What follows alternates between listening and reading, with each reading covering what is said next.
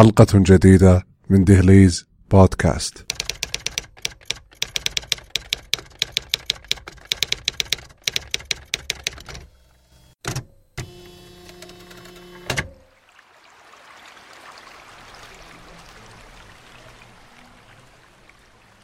السلام عليكم. وبينما يتحدث مجموعة من الأصدقاء عن آمالهم وطموحاتهم، بادر أحدهم بسؤال غريب: ماذا لو كنا نطير بأجسادنا كالطيور؟ تبادرت أشكال من الدهشة على وجوه الأصدقاء من حوله ثم رمى أحدهم بكلمات استهزائية عن تلك الفكرة. لكن وبينما هو يهزأ بتلك الفكرة حتى بدأ فعلا بالاستنتاج. سيصبح مكان عملي قريبا لكن نطق أحدهم وقال لن يكون موجود حينها سيارات وطائرات وحتى قطارات. رد أحدهم لا بل سيكون هناك. فطاقة طيران الإنسان لن تكون قوية بما فيه الكفاية ليعبر الجبال والصحاري والبحار. أليس كذلك؟ ثم قال أحدهم بل سيكون على الإنسان أن يوزع مهامه. فمثلا إذا كان يريد السفر من مدينة إلى أخرى فسيستغرق عشر ساعات سيوزعها ويرتاح في بعض المحطات التي ستكون مخصصة لخدمة الطيران لدى الإنسان. لكن يا صديقتي سيكون حينها العالم ذو رائحة متقلبة مما يؤثر كثيرا على حاسة الشم لدى المجتمع المحيط. هكذا كان نقاش الصديقات عن ماذا لو كانت المشاعر تحمل رائحة. فلخص نقاشهن على أن رائحة السعادة عطرة وجميلة ورائحة الغضب نتنة. أما الحزن فيكون بلا رائحة. في أحد غرف مستشفيات الولادة بدأت إحداهن بسؤال لرفيقتها في الغرفة ماذا لو كنا نبيض؟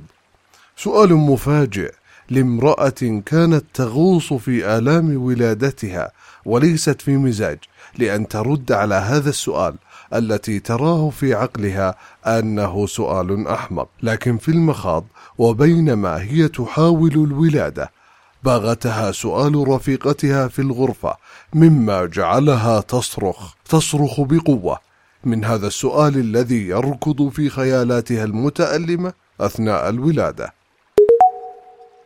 أحدهم بدأ بتخيل فكرة دارجة ومثلت في كثير من الأعمال التلفزيونية، هو أن تستيقظ من سريرك المعتاد، ومنزلك الذي تسكنه، وحيك الذي أنت فيه، ومدينتك التي تعيش بداخلها لتكون وحدك.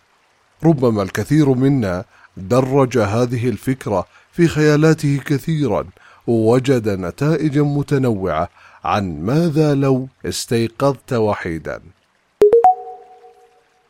وفتاة تفكر في آلام والدها التي أرهقته الديون وتصيغ فكرة في رأسها.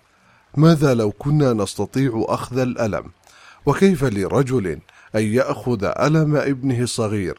أو ذلك الصديق الذي أراد أن يخفف عن صديقه بسحب ألمه بشكل حرفي أو وضعه في مجموعة أحاسيسه ليكمل صديقه يومه دون ألم.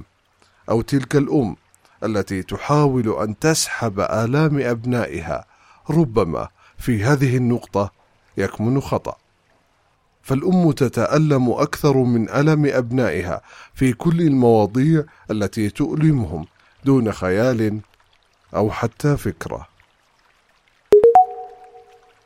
بدأ أحدهم ينظر إلى سقف غرفته الذي بالكاد يظهر مع بداية يوم جديد وهو متعرق الجبين من ذلك الحلم المزعج الذي لا يمكنه تذكر تفاصيله. وكل ما يعرفه أنه حلم مفزع ثم تبادر لرأسه السؤال ماذا لو كنا نستطيع تسجيل أحلامنا كشركات تقديم المسلسلات والأفلام؟